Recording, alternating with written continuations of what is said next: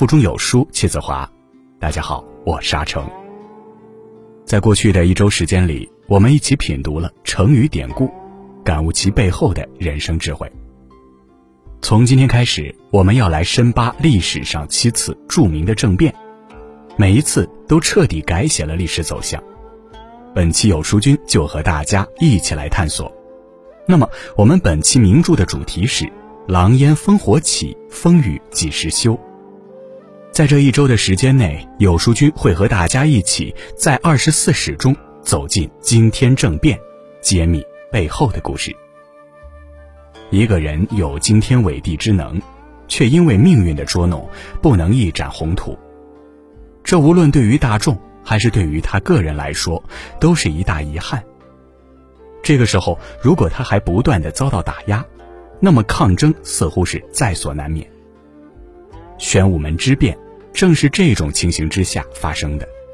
今天我们就来一起听这背后的故事。如果你喜欢今天的分享，不妨在文末右下角点个再看。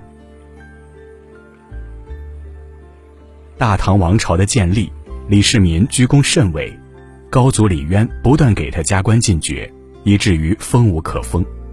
不得已，李渊自创了一个“天策上将”的名位，册封给李世民。“天”和“上”两个字似乎代表了顶级的地位，然而功勋盖世的李世民却不是太子，这种错位似乎注定会引发一场腥风血雨。一，暗流涌动。其实李渊也曾想封李世民为太子。一方面，起兵反隋基本上是李世民的主意；另一方面，李世民文武全能，既能冲锋陷阵，也能招贤任能。不让李世民做太子，李渊觉得有点说不过去。但李世民坚决推辞了，毕竟李建成才是嫡长子，而他只是嫡次子。因此，李渊对李世民非常欣赏。当然，他对其他儿子。如李建成、李元吉等人也非常疼爱。他让这几个人的住处和自己的寝宫共通，中间不设任何宫禁阻隔。孩子们见面也只是行家人之礼，并不拘束。然而他们看上去和乐融洽，实际上却暗流涌动。李渊发出的敕令，李建成发出的太子令，和李世民发出的教令并行于世。让执行机关不知道该听哪个的好，只好按照先来后到的顺序，先收到哪个人的命令就执行哪个人的命令。不过，虽然执行机关不知该听谁的，但李渊的嫔妃们却知道该结交谁，那就是李建成和李元吉。嫔妃们可以通过二人的权力，为自己和家人捞到不少好处，二人则通过嫔妃们在李渊那里。为自己说好话，同时抹黑李世民。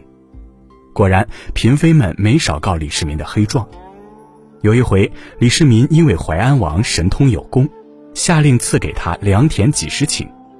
可是李渊的妃子张婕妤的父亲正好看上了那一片地，就让张婕妤向李渊求去。结果神通说他之前已经收到了李世民的教令，所以不给。张婕妤就向李渊告状。说田地让李世民抢走送人了，李渊很生气，就训斥李世民：“我的敕令倒不如你的教令了。”这事儿严重影响了李渊对李世民的评价，李渊就曾向大臣裴寂抱怨：“这孩子常年在外打仗，被那些书生教坏了，变了呀。”就这样，李世民渐渐失宠，而李建成、李元吉倒是日渐受宠。二撕破脸皮。李建成曾经对李元吉说过，如果自己顺利做了皇帝，一定会让李元吉享尽荣华富贵。所以李元吉对于李建成能不能即位，比李建成还着急。李元吉见李世民失宠，就劝李建成杀掉李世民。但李建成一时还下不了决心。不过李建成也担心李世民会杀他。于是偷偷的招兵买马，不想这事儿被人告到李渊那里，李建成被李渊一顿训斥，只好把兵力恢复原状。没有足以抗衡李世民的兵马，让李建成感觉越来越不安全，于是下定决心要消灭李世民。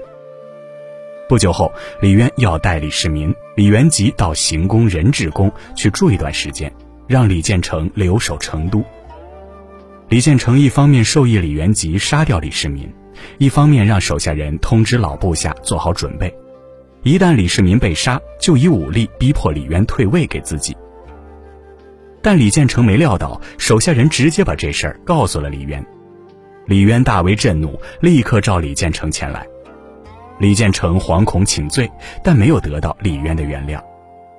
此时，李建成的那位部下真的造反了。李渊连忙派人去镇压，可是没什么成效，只好让李世民出马。临行前，李渊对李世民说：“平乱之后，我就立你做太子，但我下不去手去杀李建成，我打算把他贬到蜀地，那里兵弱，难以和你抗衡。如果他还不老实，你捉拿他也容易。”但李世民前脚刚走。和李渊同行的嫔妃以及李元吉就立刻为李建成说情，李渊权衡再三，终于将心偏向了李建成。于是李渊仍然让李建成做太子，只是责备他不该兄弟不和。至于李建成逼宫的事情，李渊把责任推给了李建成的谋臣，把他们给流放了。就这样立了战功、兴冲冲回来的李世民，发现自己白白干了活被父亲给忽悠了。三，剑拔弩张。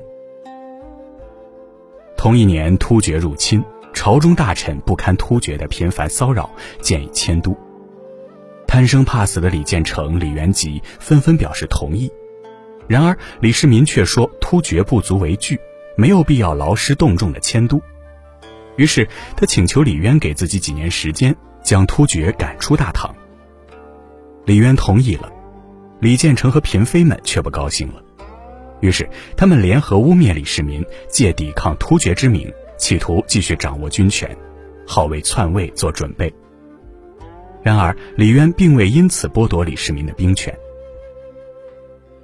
李建成见一计不成，又生一计，在打猎的时候，让李世民骑自己的烈马，好摔死他。但久经沙场的李世民几次都没有被烈马伤到，并对手下说：“这是要害我呢。”不过死生有命，可由不得他。李建成知道了，就授意嫔妃诬陷李世民，说李世民自称富有天命，上天不会让他轻易死掉。李渊便把李世民叫来训了一顿，说：“天子自有天命，不是本事大就能当的，你也太心急了吧。”李世民下跪磕头，百般解释，李渊仍怒不可遏。恰在此时，有人报告说突厥又入侵了，李渊这才换上好脸色，柔声软语的和李世民商量怎么抗击突厥。就这样，李渊虽然离不了李世民，却对他不放心。李世民战功越大，李渊就越不安。与此同时，李建成加快了消灭李世民的步伐。眼见李世民能力越来越强，心急如焚的李建成假意请李世民喝酒，在酒中下了毒。幸好李世民不爱喝酒，喝得很少，只是吐血，并没有性命之忧。李建成又不断诬陷、拉拢，调走李世民府中官员，致使李世民身边人才空乏。当时李世民的能臣只剩下长孙无忌等二三人。房玄龄、杜如晦已被李渊驱逐，而武官中能力佼佼者也只有尉迟敬德等人了。至此，李世民已经到了生死存亡的关键时刻。四，兵戎相见。李世民的手下日日恐惧如丧家之犬，倒是房玄龄在被驱逐之前，对长孙无忌说过：“照这样下去，不仅大家难逃一死，社稷。”怕是也保不住了，该反击了。这话正说到长孙无忌的心里，于是他联合尉迟敬德说服李世民采取行动。李世民犹豫不决，文臣武将们日夜劝说，大家甚至表示，如果不反击，就要逃跑，反正比被李建成、李元吉杀了强。李世民终于痛下决心扭转困局。很快，李世民向李渊密奏李建成、李元吉与嫔妃通奸，以及告密杀害自己。李渊大吃一惊，让李世民次日早早上朝，好问个清楚。同时，他诏令李建成、李元吉第二天一同进宫。次日一早，李世民在玄武门设下伏兵，等着李建成、李元吉前来。李建成、李元吉骑着马，还没有走到玄武门，就发现情况不对劲儿。他俩急忙拨转马头往回走。李世民从玄武门飞马来追，李元吉浑身射箭，但因为过度紧张，没能射中李世民。沉着冷静的李世民搭弓射箭，李建成登时中箭身亡。这时，尉迟敬德率骑兵前来助阵。混乱中，李世民的马受惊了，狂奔到了旁边的树林里。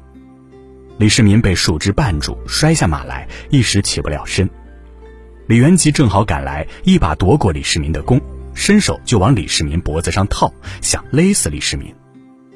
正在这时，尉迟敬德赶到。李元吉赶忙逃跑，被尉迟敬德一剑毙命。李世民让尉迟敬德去向李渊报告情况，李渊听完大吃一惊，他和大臣裴寂说：“没想到他们竟然闹到了这步田地，现在该怎么办？”裴寂说：“建成元吉嫉妒市民的功劳，图谋不轨，幸好被市民平定了。市民功勋卓越，很得人心，就让他主事吧。”李渊叹了口气说：“好，这也是我当年的心愿呢。”这时，李世民前来朝见李渊。李渊说：“我误听谗言，差点和你生分了。”李世民听了，抱住父亲，嚎啕大哭。不久后，李世民登基，是为唐太宗。他在位的二十余年间，文治昭昭，武功赫赫，堪称千古明君。一个人固然应该善良宽容，但也不可一味退让。把这个世界拱手让给能力平庸、不得人心之人，既是对自己的不负责，也辜负了他人的期待与信任。人生在世，当争则争。